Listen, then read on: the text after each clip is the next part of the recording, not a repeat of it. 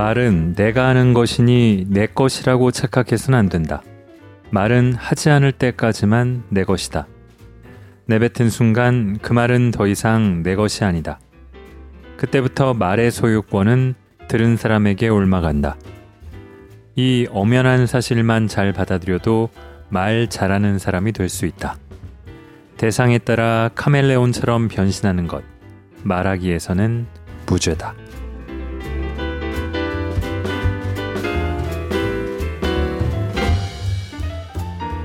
골라드는 뉴스룸 책 읽는 순간 북적북적입니다. 저는 심영구 기자입니다. 말과 글, 참 쉽고도 어려운 게 이 두 가지입니다. 한글날도 막 지났는데요. 아무 말이나 혹은 아무 글이나 말하고 쓴다면 그것만큼 쉬운 것도 없겠지만 의미 있는 말, 또 문제 없는 글, 혹은 빼어나고 길이 남을 말과 글이라면은 그것만큼 어려운 것도 없겠죠. 새삼 이 팟캐스트 대본을 써가면서도 이런 내용을 적고 있으니까 조금 더 삼가고 주저하게 됩니다. 하면 할수록 쓰면 쓸수록 어렵습니다. 그렇다고 해서 침묵이 최선도 아니죠. 때로는 말해야 할 때, 글을 써야 할 때 입을 다물고 있는 것도 죄가 될 때가 있습니다. 그래서 또 어렵습니다. 자, 오늘 북적북적에서 함께 읽고 싶은 책은 어른의 말하기에 대한 책입니다. 아이는 처음 입을 떼어서 엄마, 아빠, 맘마만 해도 칭찬받죠. 밥 잘 먹고 똥 잘 싸기만 해도 잘한다 잘한다 소리를 듣는 아이를 보면은 때로는 아 부럽구나 싶기도 하지만 저도 뭐 그럴 때가 있었으니까요. 하지만 어른은 아무 말을 하면은 말이 아니라 짓거리거나 내뱉으면은 그 말에 대한 책임을 져야 합니다. 최소한 비난이라도 받게 되죠. 오늘 책은 강원국 작가의 어른답게 말합니다입니다. 낭독을 허가해준 출판사 웅진 지식하우스와 강 작가님께 감사드립니다. 강원국 작가는 2014년에 출간된 대통령의 글쓰기 이 책 들어보셨죠? 읽으신 분들도 아마 꽤 계실 것 같은데요. 이 책이 수십만 부 팔리면서 베스트셀러 작가가 됐습니다. 김대중, 노무현 두 전직 대통령의 연설을 담당했던 경험 등을 바탕으로 이 책을 냈고요. 이후에 회장님의 글쓰기, 강원국의 글쓰기 등을 잇따라 내셨고 또 라디오 진행도 했습니다. 이 책은 KBS 라디오에서 진행했던 강원국의 말 같은 말이라는 프로그램이 모태가 됐습니다. 왜 우리는 어른답게 말해야 할까요? 누구나 매일 쉽게 하는 말인데 뭘 그렇게 어렵게 생각하냐고 하실 수도 있겠습니다. 프롤로그에 담겨 있는 작가의 설명 먼저 들어보시죠.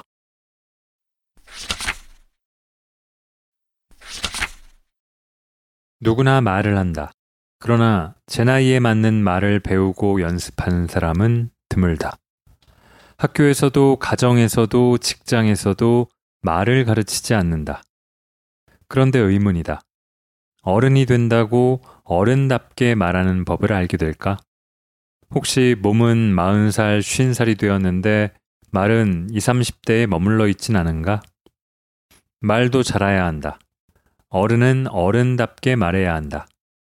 말하기에 자신이 없다면 존중받기를 바란다면 어떻게 말해야 할까? 첫째, 오락가락하지 않아야 한다. 머릿속 생각과 내뱉는 말이 따로따로이면 안 된다. 어제 한 말과 오늘 한 말이 일관되어야 한다. 그러기 위해서는 진심을 말해야 한다. 둘째, 배울 점이 있어야 한다. 어른의 말은 적게 말하면서 많은 것을 들려준다. 천방지축 끼어들고 참견하고 가르치려 들지 않는다. 본보기가 되어 남들에게 선한 영향력을 끼친다. 위로와 용기와 깨우침을 준다. 얻을 게 하나도 없는 말은 꼰대의 잔소리가 된다는 사실을 알아야 한다. 셋째, 징징대고 어리광 부리지 않는다. 감정을 절제해 의젓하게 말한다. 넷째, 나답게 말한다. 말이란 곧 나이기에 그렇다. 내 말이 소중하다고 믿고 말이 거칠어지거나 투박해지지 않도록 끊임없이 주의를 기울인다.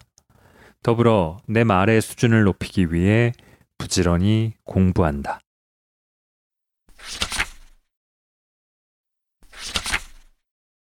좀 설득이 되시나요? 아니면 아직은 아니신가요? 자, 이 책은 모두 7개의 장으로 구성되어 있습니다. 말 거울에 나를 비춰봅니다. 어른답게 존중하고 존중받습니다. 유연하게 듣고 단단하게 답합니다. 말을 비우고 대화를 채웁니다. 일의 본질을 잊지 않습니다. 입장이 아닌 이익으로 설득합니다. 말보다 나은 삶을 살아갑니다. 자, 이렇게 일곱 장인데요. 각 장의 제목만 봐도 작가가 말하고자 하는 바가 좀 읽히죠. 어찌 보면은 말 거울이라고 표현했듯이 말에 비춰서 삶에 대해 그리고 처세에 대한 작가의 생각을 담고 있습니다. 자, 말 거울에 나를 비춰봅니다. 에서 두 편의 글을 먼저 읽어보겠습니다.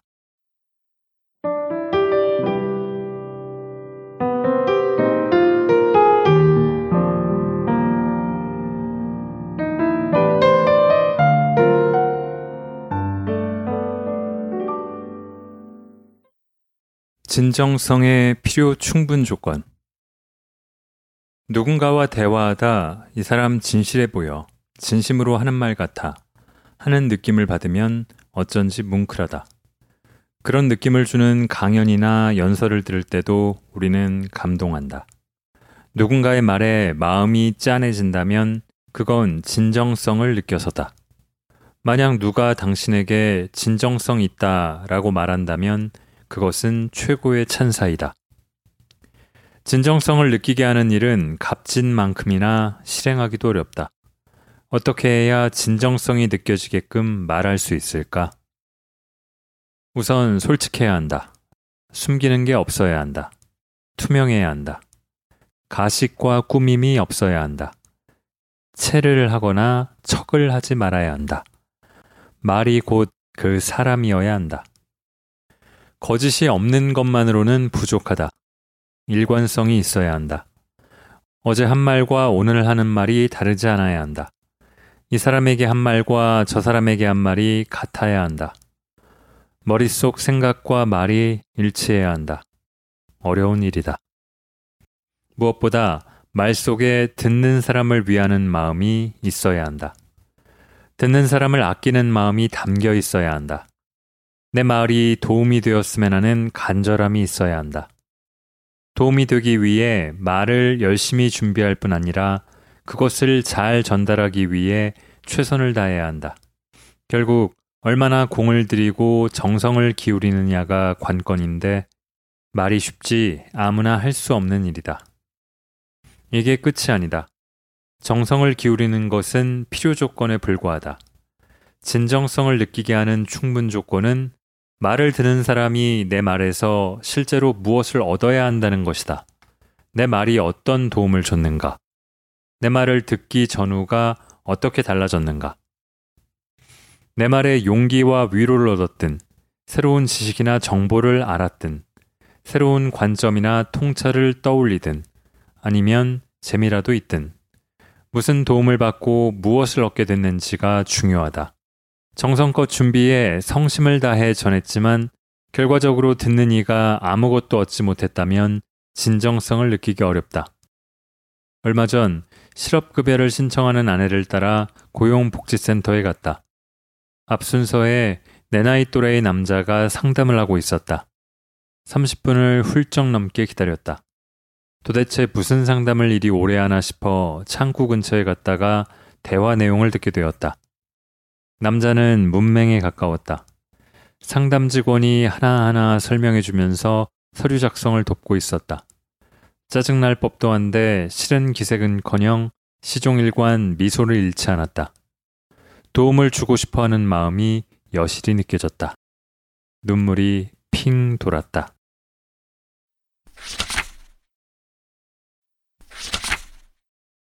아버지의 평생 존댓말. 두 사람은 우리 나이로 아흔 하나, 1931년생 동갑이다. 20대 초반에 만나 평생을 함께해온 그야말로 둘도 없는 중마고우다.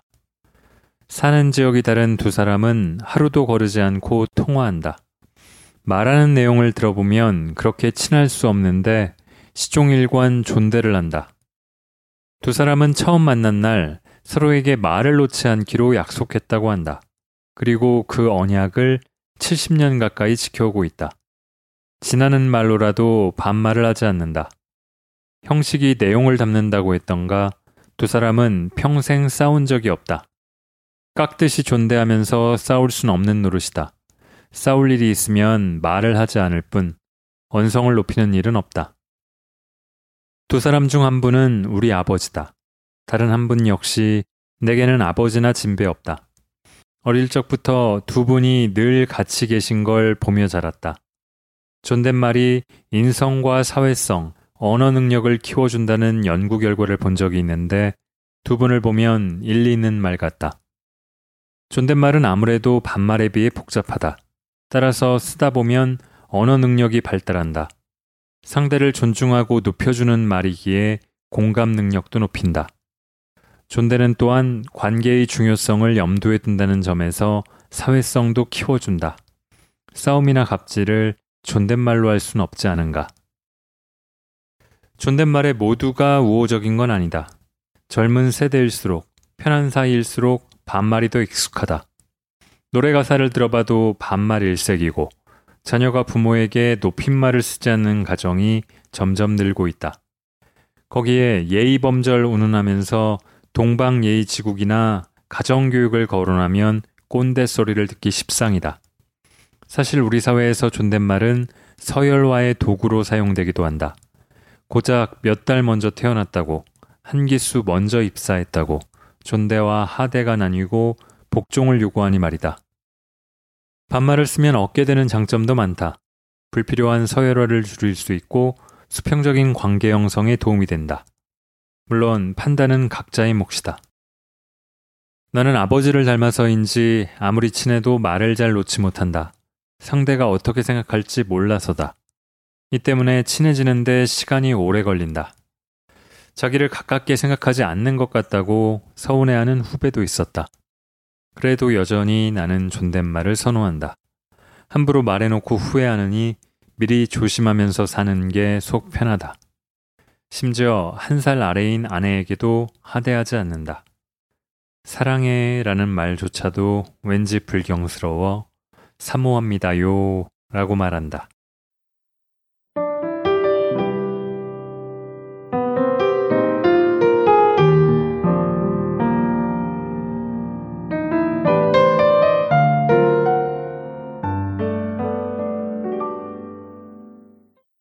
자, 저도 회사를 어느 정도 다니다 보니까 저보다 연차가 낮은 직원, 동료들과 많이 일하게 되는데요. 존댓말이 발달한 한국 사회답게 말을 높이고 낮추는 문제가 서열화라는 부분하고도 직결되다 보니까 꽤 심각할 수도 있고 그렇지 않더라도 신경 쓰이는 부분이 되기는 하죠. 저도 좀 고민하다가 반말을 하면은 아무래도 좀 격이 없게 느껴지는 그런 장점은 있습니다. 그러나 나이와 위계로 눌러버리는 역효과도 적지가 않고요. 그래서 저는 누구씨 누구씨 하면서 존대하는 걸 기본으로 했는데 존대를 하니까 존중도 어느 정도는 따라오게 된다. 그런 느낌을 서로 받는 것 같더라고요. 자, 다음에는 2장 어른답게 존중하고 존중받습니다. 그래서 두 편을 또 읽어보겠습니다.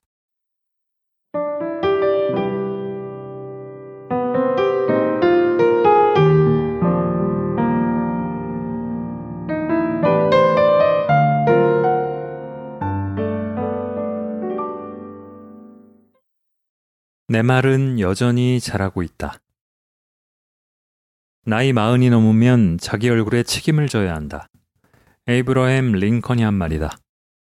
얼굴 표정에 그 사람의 성격과 세상을 대하는 태도가 드러난다고 본 것이다. 그런데 나는 얼굴보다 말이 더 그 사람의 인격에 가깝다고 믿는다. 그 사람이 누구인지 알려면 얼굴을 볼 게 아니라 말을 들어봐야 한다. 나는 쉰 살이 넘어서야 비로소 내 말에 책임을 지겠다고 마음먹었고, 이후 꾸준히 지키고자 하는 나만의 규칙이 생겼다.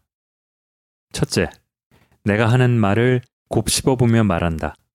말버릇에 주의를 기울이며 말하는 것이다. 말뿐 아니라 말할 때 내가 어떤 몸 동작을 취하는지도 눈여겨본다. 언젠가 내가 말하면서 손가락질하는 버릇이 있다는 걸 알아채고 아차 싶었다. 이후로는 그렇게 하지 않으려고 의식적으로 노력한다. 좋은 말버릇도 있다. 글로 치면 내 말은 문장이 짧다. 딱딱 끊어서 단문으로 말하면 쉽고 명료해진다. 이렇게 좋은 점은 더욱 몸에 배게끔 의도하면서 말한다. 둘째, 남의 말을 유심히 들으면서 나는 저렇게 말하지 말아야지 싶은 것을 찾는다. 하루 종일 듣는 게 말이기 때문에 반면 교사로 삼아야 할 나쁜 말버릇을 찾는 것은 어렵지 않다. 셋째, 얼버무리지 않는다. 한마디 한마디를 또박또박 말하고 하고자 하는 얘기를 분명하게 전하려고 애쓴다. 그러려면 생각나는 대로 말하지 않고 생각하면서 말해야 한다. 넷째, 같은 말이면 긍정적으로 표현한다. 같은 값이면 다홍치 말하고 기왕이면 긍정적인 게 좋다. 긍정적으로 말하면 긍정적인 일이 생기고 부정적으로 말하면 부정적인 사람으로 비친다. 다섯째, 목적에 맞게 말한다. 말하는 목적과 동떨어진 얘기는 가급적 하지 않으려고 한다. 목적은 친교일 수도 있고 설득일 수도 있고 재미일 수도 있다. 내가 지금 왜 이 말을 하는지 생각해 보면 목적에 맞는 말을 할 수 있다. 끝으로 후회할 말은 하지 않는다. 그런 말은 하지 않았어야 해. 하고 뒤늦게 후회할 말은 애당초 하지 않는 것이다. 무심결에 해버린 경우에는 곧바로 사과한다. 내 말은 이런저런 노력 덕분에 제자리에 머무르지 않고 하루하루 성장하고 있다. 그것을 확인하는 기쁨과 즐거움이 크다. 그것만으로도 사는 게 재미있다.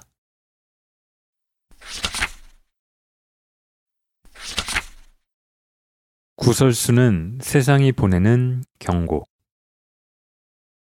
살다 보면 남의 입방아에 오를 일이 생긴다.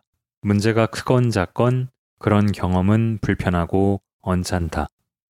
남의 입방아에 오르게 되는 원인은 뭘까? 가장 흔한 경우로 성격이 못 돼서 구설에 오른다.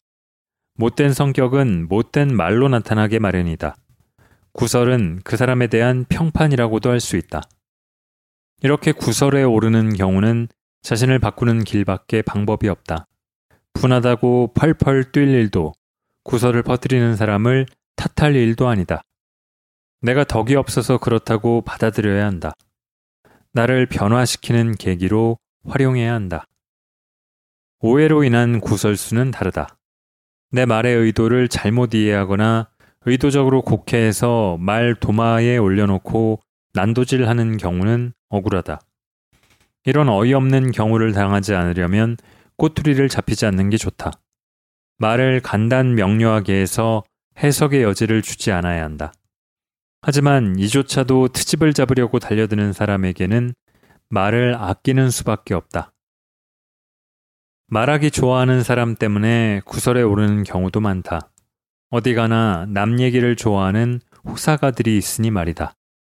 조선 영조 때 김천택이 펴낸 청구 영언에 이런 내용의 시조가 실려 있다.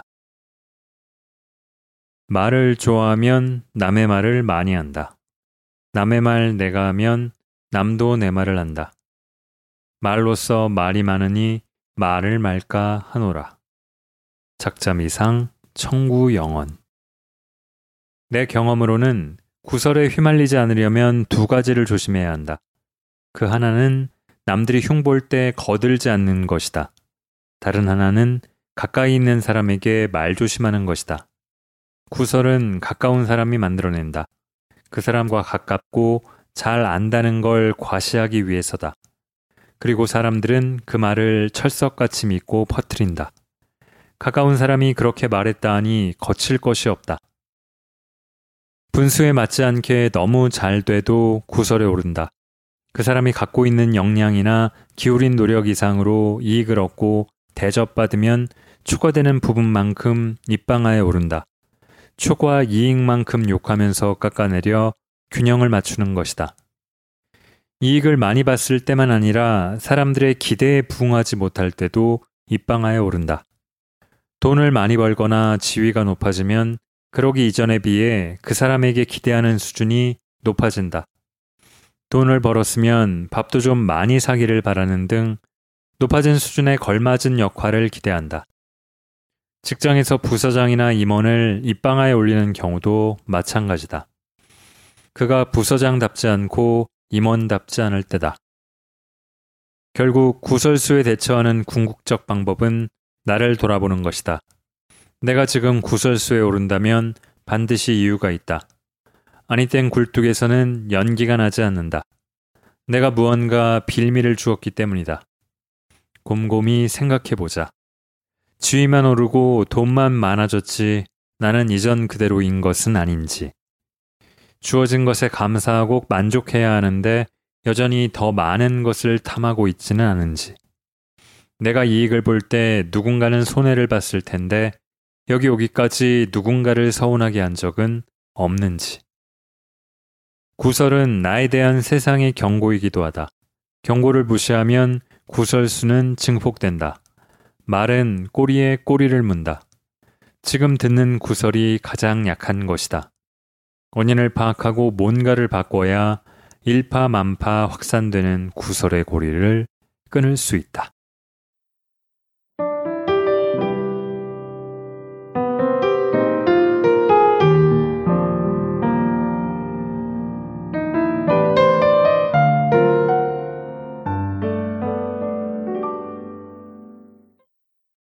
자, 이상적인 인간상을 누구는 군자 또는 철인이라든지 여러 선현들이 꼽았던 게 있지만 어디까지나 이상이죠. 매일 배우고 또 후회하고 나아지고 혹은 멈춰서고 그러고 있습니다. 이 책의 큰 장점은 모두 동의하는 것만은 아니지만 그래도 인생을 좀 살아보고 경험하고 조직과 사람을 겪어본 작가가 별거 아닌데 싶으면서도 다 알고 있다고 여기면서도 매번 놓치고 있는 것들, 종종 놓치고 있는 것들을 차분하게 잘 정리해줬다. 그런 점 같습니다. 저에게 꽤 크게 와닿았던 거는 6장의 입장이 아닌 이익으로 설득합니다. 였습니다. 누군가를 설득한다는 게 참 쉽지 않죠. 나이가 점점 더 들수록 더욱 느낍니다. 각자가 이제는 자기 입장이나 정치적 견해 혹은 이미 갖고 있다는 생각 등을 바탕으로 대체로 관심 있는 사안에 대해서는 확고한 의견을 갖고 있습니다. 그거를 바꾼다는 게 설사 논리로는 상대를 논파해도 상대방도 아, 저 사람의 논리가 옳구나 라고 느낀다고 해도 마음으로 승복이 안 되는 거죠. 그러면 설득이 안 된 겁니다. 어른답게 말한다는 것은 설득에서도 그렇습니다. 어쩌면은 논리도 중요하지만 인격이라는 게 더욱 중요해지는 게 아닌가 그런 생각을 종종 했는데 다 갖고 있어야죠. 어른답게 말하는 것에는 그런 의미도 담겨 있을 것 같습니다. 말하기와 설득에 대한 글을 두 편을 또 읽어보겠습니다.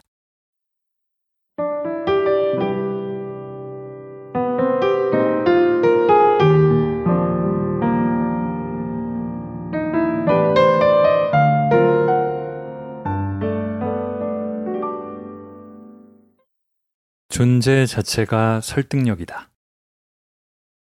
설득은 말로 뭔가를 얻어내는 일이다. 반면 상대방은 뭔가를 빼앗기게 된다. 그래서 설득은 당한다 라고 말한다.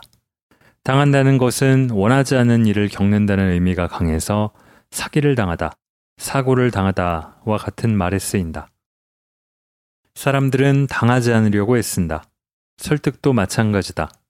누구나 설득당하는 것을 좋아하지 않는다. 그러니 누군가를 설득하는 일은 어렵다. 여러분은 언제 설득되는가? 내 경우는 상대가 나와 비슷하거나 같은 부류이면 쉽게 설득된다. 그것이 취향이건 성향이건 지향이건 말이다. 내가 얻을 이익과 손실이 분명할 때도 마음이 움직인다. 너, 이것 하면 이런 이익이 있어. 너, 그것 하지 않으면 이런 손해를 볼 수 있어. 이런 불이익과 위험을 감수해야 해. 라고 말할 때다. 이처럼 이익을 강조하거나 피해에 대한 경계심을 자극하는 경우 마음이 동한다. 그래서 어떤 제품이나 서비스 또는 자신을 홍보하려면 먼저 특징을 말하고 장점과 강점을 언급한 후 그걸 썼을 때 얻을 수 있는 이익과 혜택을 강조해야 한다. 누군가 내 힘든 처지와 심정을 알아줄 때도 마음이 움직인다. 너 이래서 지금 힘들지? 하고 공감해주면 어쩌면 이렇게 내 처지를 잘 알아? 하면서 마음이 절반 이상 넘어가 버린다. 또한 명분이 분명할 때도 따르게 된다. 이 일에는 이런 대의가 있어. 너도 동참해야 하지 않겠어? 라고 말하거나 정의, 효도, 우정, 사랑과 같이 지고 지순한 말을 내세우면 뿌리치기 힘들다. 당연하지. 라는 소리가 나올 수밖에 없다. 억지로라도 마음이 움직인다. 평판이 나빠질까 두렵기 때문이다. 상황을 구체적으로 말해주면서 판단과 결정은 내게 넘길 때도 마음이 움직인다. 그분 예쁘지? 하면 쉽게 동의하지 않는데, 그분 말이야. 눈은 이렇게 생겼고, 코는 이렇게 생겼어. 어때? 하면, 음, 예쁘겠는데? 라고 말한다. 상대가 좋아할 것 같은 눈과 코의 생김새만 골라 말했으므로 말한 사람이 보이지 않게 결정권을 행사한 것이다. 그런데 듣는 사람은 자신이 선택권을 가졌다고 착각한다. 결국 말한 사람의 의도대로 설득당한 셈인데 말이다. 권위에 눌려 설득되기도 한다. 설득이 됐다는 건 어느 한쪽이 다른 한쪽에 승복했다는 의미인데 이때 승복을 가능하게 하는 건 사람의 권위나 보편적 추세와 같이 거스르기 어려운 힘이 있는 경우다. 고등학교 시절 대학 입시 원서를 쓰러 갔는데 담임 선생님께서 이렇게 말씀하셨다. 오늘 내 말에 설득당하도록. 결국 선생님이 하라는 대로 하고 말았다. 선생님 말씀이었기 때문이다. 끝으로 설득하는 방법이 좋은 때이다. 예를 들어 재미있는 이야기 형태로 말한다든가 근거가 명확하고 논리가 정연하다든가 하는 경우다. 노무현 대통령은 어떤 일이 벌어졌을 때 그 원인뿐 아니라 원인의 원인을 파헤치려 했다. 그리고 그 일이 미칠 영향과 파장을 꼬리에 꼬리를 물어가며 생각하고 따져봤다. 그랬을 때 사람들이 납득할 수 있는 말을 할 수 있다고 생각한 것이다. 하지만 무엇보다 중요한 것은 설득하는 사람이 누구냐이다. 당연하지만 내가 평소에 믿고 좋아하는 사람의 말에는 쉽게 넘어간다. 설득하는 내용보다 설득하는 사람이 좌우한다. 그러므로 설득을 잘 하려면 잘 살아야 한다. 존재 자체가 설득력인 셈이다. 나태주 선생의 시가 딱 내가 하려는 말이다. 있는 것도 없다고 네가 말하면 없는 것이고 없는 것도 있다고 네가 말하면 있는 것이다. 후회하지 않겠다. 나태주 마음을 얻다.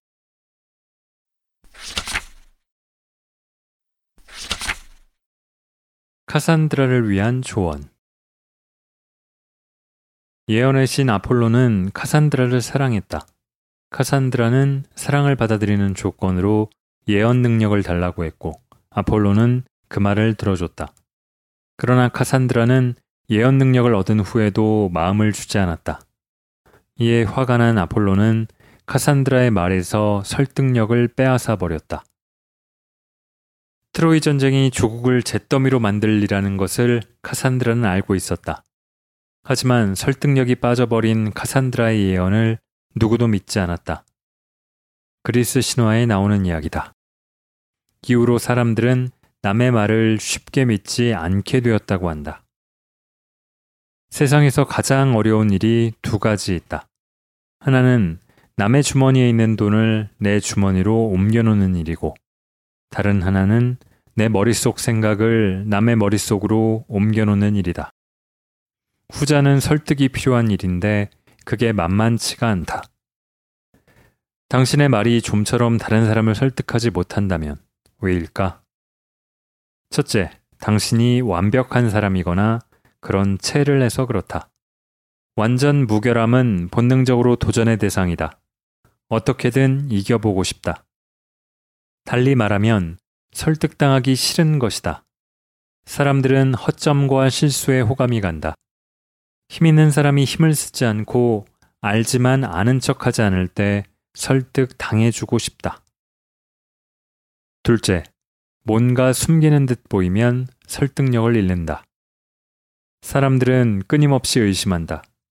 속고 있는 것은 아닌지, 내가 모르는 무언가가 있지는 않은지, 이리저리 머리를 굴린다. 그러므로 의도적으로 솔직할 필요가 있다. 자기 이익이나 약점을 적나라하게 공개하는 것도 방법이다. 설득은 그 다음 일이다. 셋째, 디테일에 소홀하면 설득력이 떨어진다. 5분간 말할 시간이 주어질 때 사람은 두 종류로 나뉜다. 배경을 4분간 설명한 후 1분간 결론을 얘기하는 사람이 있고, 결론을 4분간 말한 후 배경 설명에 1분만 할애하는 사람이 있다. 배경 설명을 자세히 한 쪽이 더 설득력을 갖는다. 넷째, 당신이 주인공 행세를 하고 있는지도 모른다. 사람은 누구나 자기가 주인공이 되기를 원한다.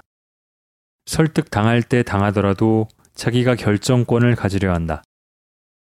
자신이 판단해서 결정한 것이어야 스스로 명분이 선다. 그래서 당한다고 생각하면 방어 자세부터 취한다. 상대방을 주인공이 아닌 조연으로 만들고 있다면 설득은 이미 물 건너간 셈이다. 다섯째, 당신에 대한 믿음이 부족해서다. 따를 만한 사람, 괜찮은 사람이라는 확신이 들어야 설득당한다. 적어도 자기 이익만을 위해 나를 설득하려는 건 아니라는 믿음이 서야 한다. 그러기 위해서는 설득하는 자신부터 확고한 신념과 자신감에 차 있어야 한다. 스스로를 믿지 못하는 사람을 누가 믿겠는가? 끝으로 당신이 자기 편이라는 생각이 들지 않아서일 수도 있다. 사실 이것만 있으면 다른 건 모두 눈 감아 줄 수 있다. 내 편이란 느낌을 주는 건 어렵지 않다. 관심을 보이고 믿고 공감해 주면 된다. 인간적인 유대감을 쌓으면 굳이 설득이 필요 없는 이심전심의 경지에 이른다.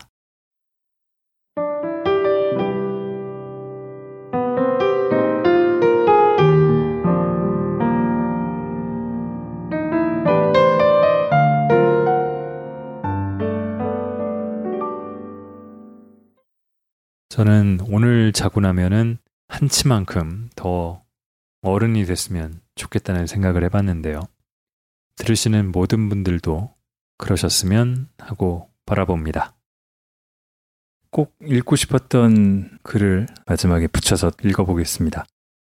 들어주신 모든 분들 감사합니다.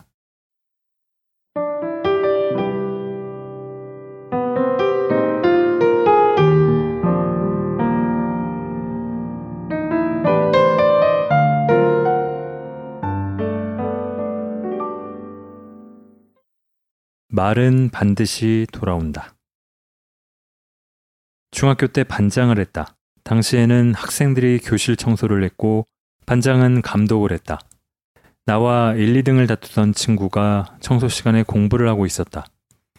너도 청소해라. 고 말했지만 듣지 않았다. 선생님께 일렀으나 이런 답이 돌아왔다. 공부하게 놔둬라. 걔가 좋은 성적 내면 우리 반이 좋지 않겠니? 학교길에 가장 친한 친구에게 그 친구 흉을 봤다. 친구에게서 돌아온 대답은 충격적이었다. 너는 더 심해. 그 친구가 보기에 나는 청소 시간에 공부했던 친구보다 평소 더 이기적이었던 것이다. 말처럼 공정한 게 없다. 원인과 결과, 인과의 법칙이 철저히 적용된다. 자신이 행하고 보여준 만큼 말 대접을 받는다. 말은 또한 주는 대로 받는다. 사랑만 돌아오는 것이 아니다. 칭찬도 험담도 반드시 돌아온다. 칭찬은 칭찬을 낳고 험담은 험담을 낳는다. 때로는 이자가 붙어 돌아오기도 한다. 누군가를 칭찬하면 그보다 더한 칭찬이 돌아오고 누군가를 험담하면 그보다 더한 험담이 돌아온다. 되로 주고 말로 받는다는 말은 그래서 맞다. 아내는 내게 당신처럼 남의 험담 안 하는 사람도 없다. 고 하지만 나를 잘못 알고 있다. 나도 험담을 한다. 교묘하게 하니까 모를 뿐이다. 험담을 즐기는 사람의 특징이 있다. 자존감이 낮다. 자신에게 불만이 많고 열등감이 심하다. 다른 사람과 자신을 비교하고 경쟁심과 질투심이 강하다. 하지만 자기보다 월등히 나은 사람은 시기하지 않는다. 그 사람과 친해지고 싶고 그 사람을 닮고 싶어 안달이다. 사실 내가 그렇다. 결과적으로 보면 험담하는 사람은 스스로를 해친다. 험담의 최대 피해자는 바로 그 자신이다. 자신에게 불만이 많아 사는 게 즐겁지 않다. 일이 잘못됐을 때 핑계를 남에게서 찾고 스스로 반성하지 않으니 발전도 없다. 누가 믿거나 험담하고 싶을 때 내가 쓰는 방법이 있다. 그와 한 배를 타는 것이다. 어떤 친구가 주식으로 돈을 많이 벌어 술을 살 법도 한데 늘 계산을 내게 미루기에 그 친구 험담을 넌지시하고 다녔다. 그 친구 돈도 많이 벌었다면서 그 돈 다 어디에 쓰나 모르겠어. 술도 안 사고 말이야. 그리에도 마음이 편치 않았다. 그런데 어느 날 그 친구가 어떤 주식을 갖고 있다기에 나도 그 주식을 샀다. 주식 가격이 오르건 내리건 함께 기쁘고 함께 언짢게 되니 그보다 더 친근하게 느껴질 수 없었다. 그야말로 동고동락하는 관계가 됐다. 험담뿐 아니라 뒷말도 문제다. 일이 진행될 때는 아무 말 못하다가 다 끝나고 구시렁거린다. 후회하고 자책하기도 하지만 누군가를 희생양으로 만들어 책임을 덮어 씌우기도 한다. 뒷말 역시 자신에게 아무런 도움이 되지 않는다. 이미 일어난 일을 뒤집을 수도 없고 회한과 미련으로 마음도 괴롭다. 나도 예순을 눈앞에 두고 있다. 언제까지 남의 흉이나 보고 불평 불만에 가득 차서 살 것인가? 이제 사람 뒷전에서 험담하거나 일이 끝난 뒤에 군소리하지 않으려고 애쓴다. 특히 험담은 내가 안 할 뿐 아니라 남이 흉보는 자리에 말려들지도 않으려고 한다. 변호는 못해줄 망정 동조하지 않는다. 나아가 흉보는 사람을 아예 멀리하려 한다. 좋은 사람만 만나기에도 후회 없는 삶을 살기에도 남은 시간이 부족하다.